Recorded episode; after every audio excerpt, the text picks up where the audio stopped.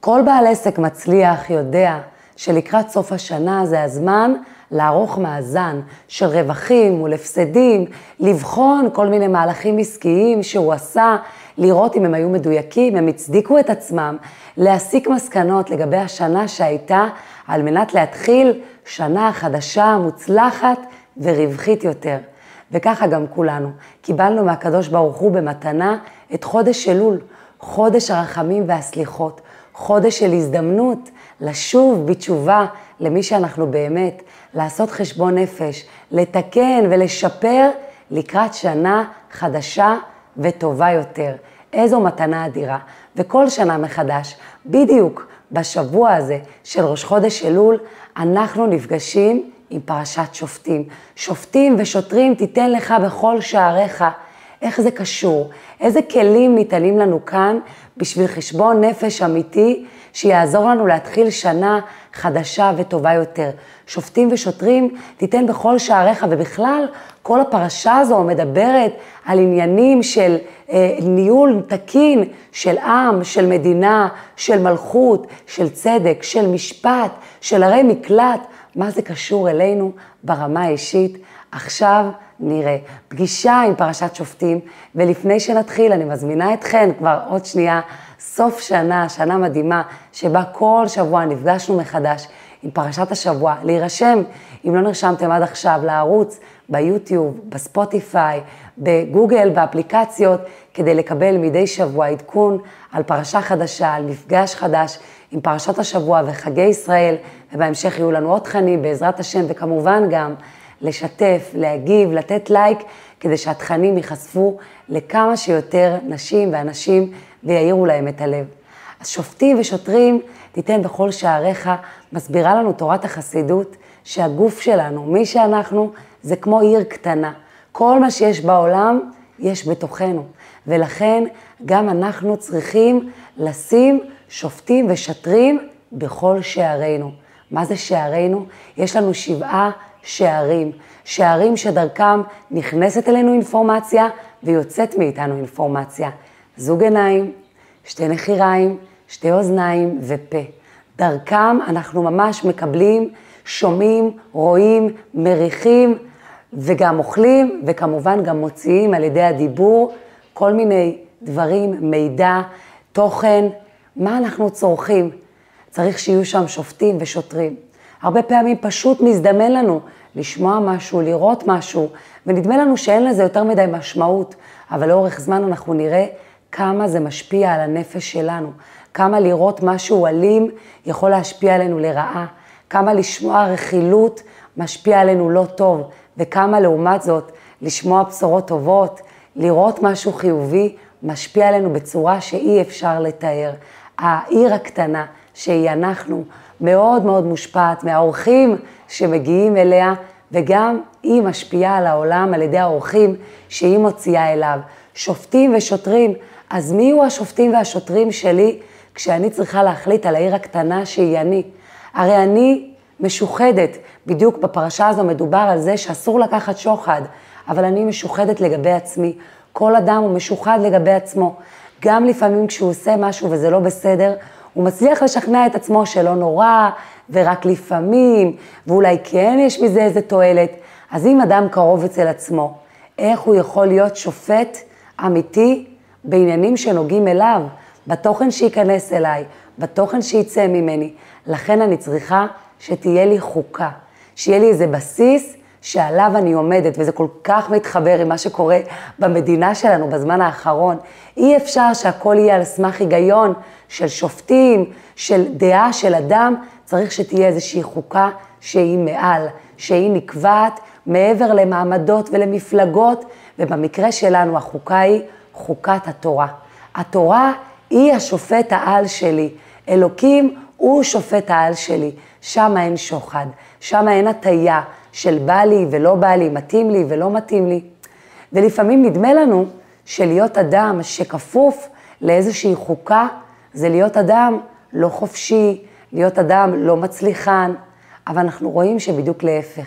כי אם נסתכל על זה, שאדם שעושה מה שבא לו ומה שמרגיש לו, הוא לא יכול להתמיד בעשייה חיובית לאורך זמן. כי לא משנה עד כמה העשייה תהיה משמעותית וחיובית. ניקח אפילו דוגמה כמו הורות, שהורות זה המהות שלנו. ועדיין בחופש כבר שנמאס לי ואני עייפה מהילדים, עם החוקה שלי, עם מה בא לי ומה כיף לי, אז גם אני וגם הילדים נהיה מאוד מאוד לא מאושרים. עם החוקה שלי, זה מה אלוקים רוצה ממני, הוא הביא לי את הילדים האלה, הוא הביא לו אותם פיקדון, ואני צריכה להיות האמא הכי טובה שאני יכולה עבורם, אז גם כשאין לי כוח וגם כשלא בא לי, אני עדיין אכיל להם ארוחה אולי יותר פשוטה, אבל אני אדאג שהם יאכלו, ואני אדאג שהם יהיו נקיים, ואני אדאג שיהיו להם את הצרכים שלהם, ואני אדאג שהם ירגישו אהובים, גם אם אני אגיד להם שהיום אני עייפה ויש לי פחות סבלנות לשבת איתם, אבל אני אגיד את זה ממקום מתוקן, ולא, לא בא לי ותעופו, בגלל שהחוקה שלי היא לא מה בא לי, החוקה שלי היא מה התורה מבקשת ממני, מה אלוקים רוצה ממני. וככה זה גם לגבי עבודה. כל עבודה שניקח אותה, גם אם היא הכי מעניינת ומרתקת ומתאימה לאישיות שלי, עדיין יהיו פעמים שיש לי עכשיו הופעה ולא בא לי, ורגשית אני לא במצב להעיר ולשמח אנשים אחרים. אבל החוקה שלי היא שזו השליחות שלי, ואני מחויבת אליה, ואני מחויבת לפרנסה של המשפחה שלי, ואני מחויבת לנשים שיוצאות מהבית והשקיעו ערב, ומגיע להם לקבל את הטוב ביותר, ולכן אני אשב עם עצמי ויעשה כל מה שאני יכולה כדי להרגיש טוב ולבצע את הדברים האלה, כי זאת החוקה, שופטים ושוטרים תיתן בכל שעריך. ושופטים ושוטרים, זה מתחבר לנו מאוד, שבתפילה, מדי יום בתפילה אנחנו מבקשים שהשיבה שופטנו כבראשונה ויועצנו כבתחילה. וזה מדברים על בית המקדש, כשהמשיח יבוא, אז אנחנו מבקשים שהקדוש ברוך הוא יחזיר לנו את השופטים ואת היועצים. לאן נעלמו השוטרים? למה לעתיד לבוא אנחנו לא מבקשים שוטרים?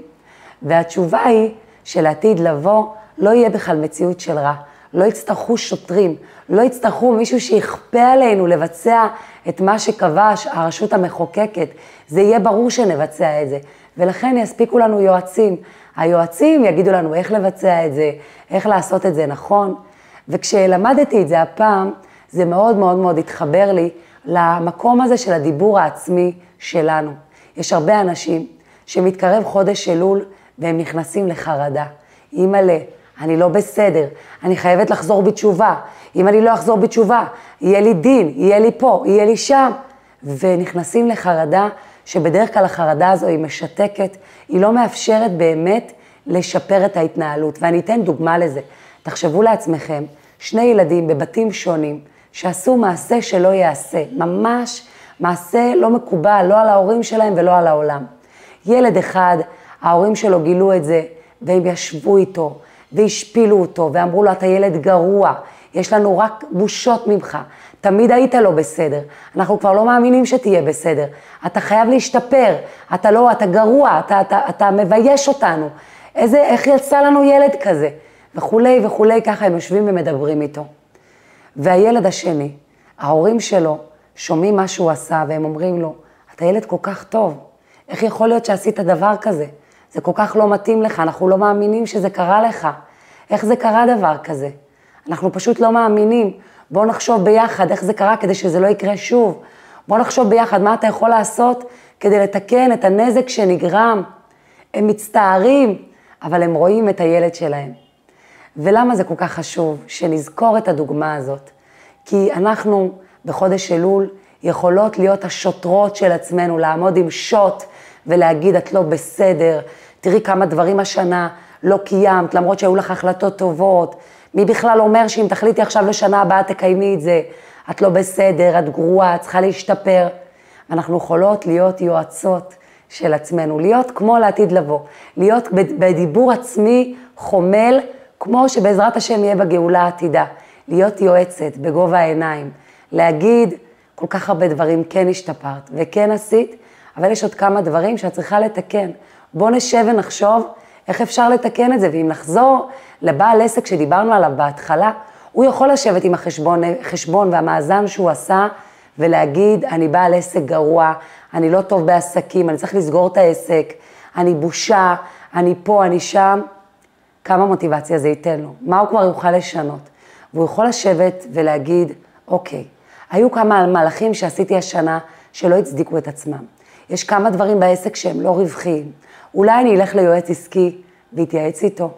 אולי אני אשב ויחשוב מה אני מוריד ומה אני משאיר, אני אצמצם את המוצרים.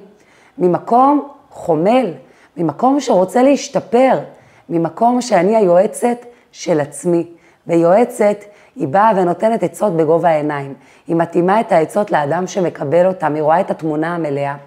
וכשמדברים על שופטים ושוטרים, הרבה פעמים עולה לנו מיד הרצון לשפוט אנשים אחרים. כי זה נורא קל לנו, לשפוט למה היא לא עובדת, למה היא מתנהגת ככה, למה זאת היא מוציאה כספים בצורה כזאת וכזאת, למה זאת היא לא מתנהגת בצורה רוחנית כמו שצריך, והיא לא הולכת צנוע, והיא לא פה והיא לא שם. אנחנו לא יכולים לשפוט אחרים. אתם יודעות למה? בגלל שכדי לשפוט צריך לראות את התמונה המלאה. היחיד שבאמת יכול לשפוט משפט צדק זה הקדוש ברוך הוא. כי הקדוש ברוך הוא רואה את האדם ממבט על, והוא רואה אותו כאדם וכל אדם, שיש בו גם דברים לא טובים, אבל יש בו גם דברים טובים. אין דבר כזה אדם יהודי שאין בו מציאות של טוב, נקודה טובה. ואומרים על יהודי, אני ישנה וליבי ער. גם אם אדם נראה שהוא ישן, והרוחניות לא מעניינת אותו, והוא מנותק מאלוקים, ליבי ער. יש שם נקודה בתוך הלב שהיא ערה, שהיא טובה, שהיא שואפת לטוב, רק שעם השנים ועם הגלגולים ועם הניסיונות, יכול להיות שהלב הזה התכסה באין ספור כיסויים שקשה כבר לראות על האדם, וקשה לו גם לראות על עצמו שיש בתוכו את הנקודה הטובה הזאת, שיש בו את הנשמה הזו שכל כך ערה לקדושה ולאלוקות. וזה מה שמיוחד בחודש אלול. כל השנה, אדם שרוצה לחזור בתשובה, הוא צריך לעשות מאמץ מיוחד, לדבר עם הקדוש ברוך הוא, לעורר את הלב שלו. בחודש אלול, אלוקים מאיר לנו את הלבבות, וכתוב גם, משל למלך שכל השנה, כדי להגיע אליו, צריך לקבוע תור לארמון, ולעבור דרך כל מיני פקידים, וצריך פרוטקציות ועניינים, ועד שמגיעים למלך, וצריך גם להתלבש יפה, כן? ולשמור על כל הגינונים, ואולי כשתגיע למלך, יהיה לך כמה דקות לדבר איתו. אבל פעם בשנה, המלך יוצא לשדה, בלי שום גינונים, וכל אדם, אפילו הכפרי הכי פשוט, יכול פשוט לגשת למלך, בלי שום הכנות, בלי שום בגדים מיוחדים, בלי שום גינוני מלכות, ופשוט להגיד לו מה מפריע לו, מה הוא היה רוצה שישתפר, לבקש ממנו עצה, עזרה, אין גינוני מלכות. וככה בחודש אלול, הקדוש ברוך הוא מסתובב בינינו. אנחנו לא צריכים להתאמץ במיוחד, לא צריכים לדבר בשפה מיוחדת. העובדה לכך שבחודש אלול מתחילים את תקיעת השופר. תקיעת השופר אין בה אפילו מילים, היא פשוט זעקה כזאת, בוסרית, בסיסית, מעומק הנשמה, אבא, תעורר אותי לתשובה. ואפילו אם אני מסתובבת בחודש אלול, וכואב לי על זה שלא כואב לי, אבל כואב לי, אכפת לי, ואני אומרת, אני לא מרגישה כלום, אבל אני מרגישה שאני לא מרגישה כלום, כבר על זה הקדוש ברוך הוא פונה אליי, ואיך שאומר המשל של בעל התניא, הוא מקבל את כולם בסבר פנים יפות, הוא מראה פנים שוחקות לכולם. זאת אומרת, לא רק שאלוקים מתייחס אליי, הוא מאיר לי פנים. למה? כי אני הבת שלו. כי הוא רוצה שאני אחזור בתשובה. הוא רוצה שאני אעשה שינוי עם עצמי. ולחזור בתשובה, כשאני אומרת לחזור בתשובה, במקרה הזה זה לא מחר להפוך להיות חרדית מלאה. לחזור בתשובה זה לתקן את המידות שלי. זה לקבל על עצמי אפילו משהו אחד שאני משפרת לקראת שנה חדשה וטובה יותר. ממקום של חמלה, ממקום של יועציך. לא צריכה לעמוד מעל עצמי עם איזה שוט של שוטר, אלא ממקום של יועצת בגובה העיניים, שמבינה שקשה לי, שלא תמיד קל לי, והנה אלוקים יורד עד אליי, והוא רוצה שאני אשוב בתשובה. ולשוב, למה קוראים לזה לשוב? כי זה לשוב למי שאני באמת. זה לא שאני צריכה לחפש, כן, לחפש את האוצר מתחת לגשר. האוצר הזה והתשובה הזאת היא בתוכי. אנחנו חיים היום בעידן של הרבה מאוד יועצים. יש לנו יועצים לכל התחומים, וזה טוב. זה טוב שיש יועץ להתייעץ איתו על זוגיות, ויש יועץ להתייעץ איתו על הורות, ועל תזונה, ועל מצבי רוח, ועל מצב בריאותי, זה מקסים. אבל חשוב מאוד שזה לא ישכיח מאיתנו. לשוב ליועץ הפנימי שיש בנו, יש בתוכנו את הקול הזה, הנקי של הנשמה, הוא שם. צריך לפעמים להסתיר כל מיני כיסויים, להשקיט כל מיני רעשי רקע, אבל לשמוע, הנשמה משמיעה לנו קול, כמו קול שופר, היא מבקשת את ההאזנה שלה, היא מבקשת את האור שלה. פעם כתבתי שיר על ימים שבהם הכל טוב, ועדיין יש איזה כאב פנימי שעולה. והפזמון של השיר אמר ככה, זו הנשמה שלי, מזכירה שהיא קיימת, אל תשכחי אותי, היא מבקשת, גם כשטוב לך ומצוין, אני עדיין כאן, מחכה שתקדישי לי קצת זמן. זו הנשמה שלנו. הרבה פעמים אנחנו לא מבינות מה קורה איתנו, הכל טוב. אז למה יש שם איזה כאב מבפנים? הנשמה מבקשת. מבקשת תוכן, מבקשת משמעות, מבקשת לימוד תורה, מבקשת שנעשה מעשים טובים. זו ההזנה שלה, היא רעבה. היא רוצה שיתנו לה תזונה עשירה, תזונה רוחנית, שתעניק לה את כל מה שהיא צריכה. והתזונה הזו זה לא רק מה אני נותנת לה, זה גם מה אני מונעת ממנה. שופטים ושוטרים תיתן בכל שעריך. אני יודעת על עצמי איזה מאבק לפעמים יש לי, בשביל לא לראות איזה משהו שנורא מעניין אותי, ויש בו איזה סוג של אלימות שעליי באופן אישי משפיע בצורה קיצונית, איזה כתבה על איזה התעללות בגנים של ילדים או קשישים. אני יודעת על עצמי שאם אני אראה או אקרא את הפרטים, אני יכולה אחרי זה כמה זמן, שזה ממש יפריע לי בתפקוד ויפריע לי לישון בלילה. שופטים ושוטרים תיתן בכל שעריך. או לראות משהו שהוא לא צנוע. או לשמוע שיר עם מילים מאוד מאוד בוטות. או לשמוע רכילות מאוד קשה. או לקרוא איזה משהו מציצני וצהוב, שהוא לא קשור לחיים שלי, אני לא באמת צריכה לדעת אותו. אז לפעמים אני יכולה לבוא ולהגיד, מה עכשיו כל הזמן יהיה לי שופטים ושוטרים, אני לא אעמוד בזה. אני צריכה לזכור שכל פעם שאני מצליחה לשים שופטים ושוטרים ולא להכניס לשערים שלי אינפורמציה שהיא לא טובה בשבילי, כל פעם בפני עצמה היא עולם ומלואו. זה לא הכל או כלום, עולם ומלואו. כל פעם שרציתי להוציא מהפה שלי איזו רכילות או דיבור שלילי על אדם אחר, על איזה ארגון, והתאפקתי ולא עשיתי את זה, זה עולם ומלואו. זה משפיע בצורה אדירה על הנפש שלי. כל פעם, וזה קורה לי המון, שבאתי לנסח הודעה, וכבר כמעט שלחתי אותה, ואז ראיתי שאפשר להשמיט ממנה כמה מילים, ולכתוב אותה בצורה יותר מעודנת, וגם לא להזכיר איזה אדם שלא קשור לסיטואציה, או שהוא כן קשור, אבל אפשר לפתור את הבעיה גם בלי להזכיר אותו, ולהרגיש כאילו שהנה אני שפטתי אותו, והאדם השני ביחד איתי יכולים להרגיש יותר טובים ממנו, ומחקתי את המילים האלה, ושלחתי את ההודעה נקייה יותר, זה עולם ומלואו, זה לשוב בתשובה למי שאני באמת. והשינויים הקטנים האלה יש להם השפעה אדירה. בפרשה כתוב גם, שום תשים עליך מלך, שצריך שלעם יהיה מלך, וכתוב שם בדיוק איזה מלך הוא צריך להיות, ואיך באמת בוחרים אותו ומכתירים אותו. וגם זה קשור אלינו. שום תשים עליך מלך, מוח שליט על הלב. המלך שלנו זה המוח. מלך זה ראשי תיבות, מוח, לב, כבד. אדם שזה הסדר אצלו, קודם כל הוא חושב, אחר כך הוא מרגיש, אחר כך הוא צורך, אז הוא מלך. הוא מלך על עצמו, הוא מלך במשפחה שלו, הוא מלך בסביבה שלו. אדם שזה מתחיל אצלו מהלב, לב, קודם כל הוא מרגיש, אחרי זה הוא חושב, אחרי זה כבד, הוא למך. הוא לא יכול להצליח יותר מדי. ומי שמתחיל מהבלי, מהכבד, ורק אחרי זה הוא מרגיש, ואחרי זה הוא חושב, הוא כלום. הוא מגיע לכלום, לא באמת שהוא לא שווה כלום, אבל הוא לא מגיע להישגים. כדי להגיע להישגים אני צריכה להיות מלך. קודם כל מוח, אחר כך לב, ואחרי זה כבד. ואנחנו חיות בעידן כזה של בא לי, ותעשי מה שהרגש שלך אומר, ותעשי מה שנכון לך, ושלא ישפטו אותך, ולא נכון. אומנם אחרים שלא ישפטו אותך, אבל את צריכה לשפוט את עצמך. האם במעשה הזה שאני רוצה לעשות, המוח שליט על הלב? האם קודם כל חשבתי, ורק אחרי זה הרגשתי, ורק אחרי זה ביצעתי? האם הדבר הזה שאני רוצה לאכול, חשבתי במוח שהגוף שלי באמת צריך אותו וזה מועיל לי? האם הדבר הזה שאני רוצה לקרוא, האם המשפט הזה שאני רוצה לומר? עכשיו כמובן שלהגיע לשלמות בדבר הזה, מעטים יכולים. וזה העניין שהרבה פעמים החשיבה שלנו היא חשיבה של שחור ולבן, ממילא אני לא אגיע לשלמות, אז יאללה, הלאה, בלאה, נעשה מה שאני רוצה. לא.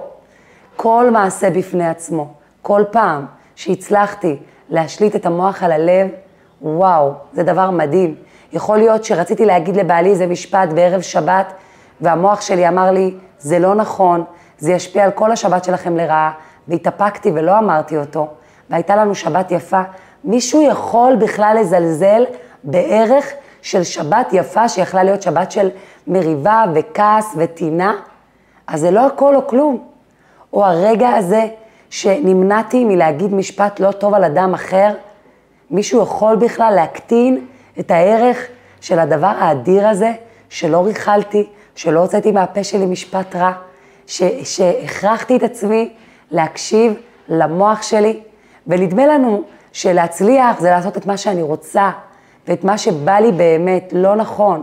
הצלחה זה ככל שיותר פעמים אני מצליחה לעשות את מה שצריך, ולא את מה שבא לי. את מה שהמוח שלי אומר, ולא את מה שהלב שלי אומר. זו הצלחה אמיתית. אז מה, עכשיו אני לא ארגיש בכלל? לא. יש גם מקום לרגש, אבל הרגש מגיע אחרי המוח. ואז אני יכולה לבחור איך לעשות את זה, מרגיש לי ככה, מרגיש לי אחרת. המוח הוא רק השופט של ההחלטה הראשונית, האם לעשות. איך לעשות בדיוק, זה מונע גם מהרגש שלי, בטח שיש מקום לרגש. אם אני רוצה עכשיו, המוח שלי החליט עליי, כן, ואמר לי שהדבר הנכון הוא נגיד, להוציא עכשיו את הילדים לבילוי, כי הם לא בילו מספיק בחופש, למרות שממש לא בא לי. אז כאן אני מעוררת את הרגש של האהבה שלי כלפי הילדים שלי, ואת הרגש של מה שכן אני רוצה מתוך האופציות, ואני כן אבחר את משהו שהוא יותר נעים לי, שגם הרגש שלי יענה בו. זה לא שעכשיו אנחנו הופכים להיות אנשים חסרי רגש, מנותקים, רובוטים, שעושים רק מה שצריך. לא, יש שם מקום לרגש, המון מקום לרגש. אבל המחליט הראשוני, השופט, הוא המלך, הוא המוח. מוח שליט על הלב, שום תשים עליך מלך. בפרשה יש עוד עניין שמדובר עליו, ורציתי מאוד מאוד להתייחס אליו, על הנושא הזה, שהקדוש ברוך הוא מבקש מעם ישראל לא ללכת אחרי מחשבים וכל מיני מגידי עתידות, וכל מיני סוגים של עבודה זרה כזאת. ולמה? כי אני השם אלוקיך, תמים תהיה עם השם אלוקיך, תמים. אל תחקור אחרי העתידות, אל תבדוק כל מיני דברים, זה קרה בגלל שעשיתי ככה וזה קרה. כן, לפעמים אנחנו עושות חשבון נפש לאלוקים. תעשי חשבון נפש על המעשים שלך, אבל לא להתחיל לחשב חשבונות של אלוקים. למה? כי לא נועדנו לזה, זה לא בידיים שלנו. תמים תהיה עם השם אלוקיך. איך אני יכולה להיות תמימה? תמימה על ידי אמונה. כשיש לי אמונה תמימה, אני יכולה להיות תמימה. ובדיוק קראתי איזשהו רעיון יפה, שאפילו בשואה אמר אחד הרבנים הגדולים שהיו בשואה, ותכף אני אזכר בשמו, אז הוא אמר שאפילו אז, מול כל הסבל, מי שצלח עם האמונה שלו זה מי שהלך בתמימות. ותמימות זה אומר שזה לא אני מאמינה אם טוב לי, ואני מאמינה אם זה מתחבר לי בהיגיון. אני מאמינה ככה. אני משליחה את השכל שלי, ואני כל כולי בתמימות אחרי אלוקים. אני לא מחשבת חשבונות, מתי יגמר לי הקושי הזה, מה יקרה אחר כך, איך אני אסתדר כלכלית כי כך וכך וכך. לא. אני עושה חשבונות לגבי עצמי, לגבי ההתנהלות שלי, אבל אל אלוקים אני סומכת באופן מוחלט, בתמימות. וזה דורש עבודה עצמית וענווה ואמונה גדולה, אבל זה נותן הקלה. הקלה, השלך על השם יאהבך, והוא יחלקלך, להשליך עליו. לא להסתובב כפופה כולי, כאילו כל העול של העולם עליי. לא, אני סומכת עליו. הוא יעזור לי, הוא עזר לי עד עכשיו, הוא יעזור לי גם בהמשך, שאני אצליח, אני אגיע, אני אתקדם, יהיה לי טוב, גם אם קשה לי עכשיו, זה אלוקים שם, הוא הביא לי את זה, הוא איתי, אני לא לבד, אני בתמימות, תמימה עם השם אלוקיי, כי אני מאמינה שהוא אוהב אותי, שהוא רוצה שיהיה לי טוב, הוא יעשה בעזרת השם שיהיה לי טוב. חודש אלול מחבר אותנו לעוד רעיון יפה, שמובא על ידי הרמב"ם בהקשר לפרשת שופטים, והוא אומר שאם יש אדם שחטא, וכל הסנהדרין אומרים שהוא חייב, ואף אחד לא מצא אפילו דבר טוב אחד להגיד עליו, אז אין עליו דין, לא עושים לו שום דבר. זה נשמע מאוד מאוד מוזר. זה מקרה הכי קשה, שאף אחד לא מצא להגיד עליו דבר טוב, זה אומר שזה אדם ממש ממש גרוע, כולם מחייבים אותו בדין, אז למה לא להניש אותו? והתשובה היא, כי אם הם לא רואים בו נקודה אפילו אחת טובה, חבל על העונש. זה לא יעזור לו להשתפר, הוא כביכול מקרה אבוד. למה באים ומספרים לנו את זה? כדי להראות לנו שכל המטרה של העונשים ביהדות, של עיר מקלט, של עונש לאדם שחטא, זה כדי למרק אותו מהחטאים, כדי לשפר אותו, מתוך אמונה שבתוך תוכו יש לו נקודה טובה. וזה חשוב שנדע את זה. כשאנחנו באות ורוצות לעשות עם עצמנו תהליך של מאזן, של שיפור, לא לבוא עם שוט, לא לבוא כמו שוטר, לבוא כמו יועץ, לבוא מתוך אמונה שיש בי נקודה טובה, והיא מי שאני באמת, שאני צריכה רק לשוב למי שהייתי, אני לא צריכה לחפש מישהי חדשה, ושאלוקים מאמין שיש בי את הנקודה הטובה הזו, ולכן גם אם אני אעבור כל מיני דברים לא פשוטים, זה רק במטרה למרק אותי מתוך אמונה שיש לי סיכוי, שיש לי פוטנציאל, שאני יכולה לחזור לטוב שהוא מי שאני באמת, שכבר עכשיו יש בי המון טוב, ולכן אלוקים יוצא, יורד מהארמון, מהמקום הגבוה בשמיים, מהעולמות הגבוהים, ויורד בחודש אלול, מסתובב בינינו, ורק נחכה, פתחי לו כחודו של מחט, אפילו ערעור תשובה, אחותי, רעייתי, יונתי, תמתי,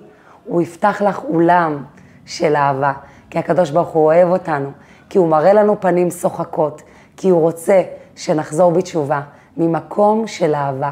חשבון נפש ותשובה עושים באהבה, שנזכה בעזרת השם, לנצל את החודש הזה שהוא מתנה אדירה, לחשבון נפש ולשיפור, ממקום של חמלה, ממקום שאני היועצת של עצמי, שנזכה לשים שופטים ושוטרים על כל השערים שלנו, ולהכניס לתוכנו ולהוציא מתוכנו אינפורמציה חיובית, מהירה, קדושה, שתקדש אותנו, ושנזכה בזכות זה, בקרוב ממש, לגאולה העתידה, ואז השיבה שופטנו כבראשונה, ויועצנו כבתחילה, שנזכה לזה בקרוב ממש, שיהיה לנו שבוע מבורך, וחודש אלול טוב ומואר של קרבת השם.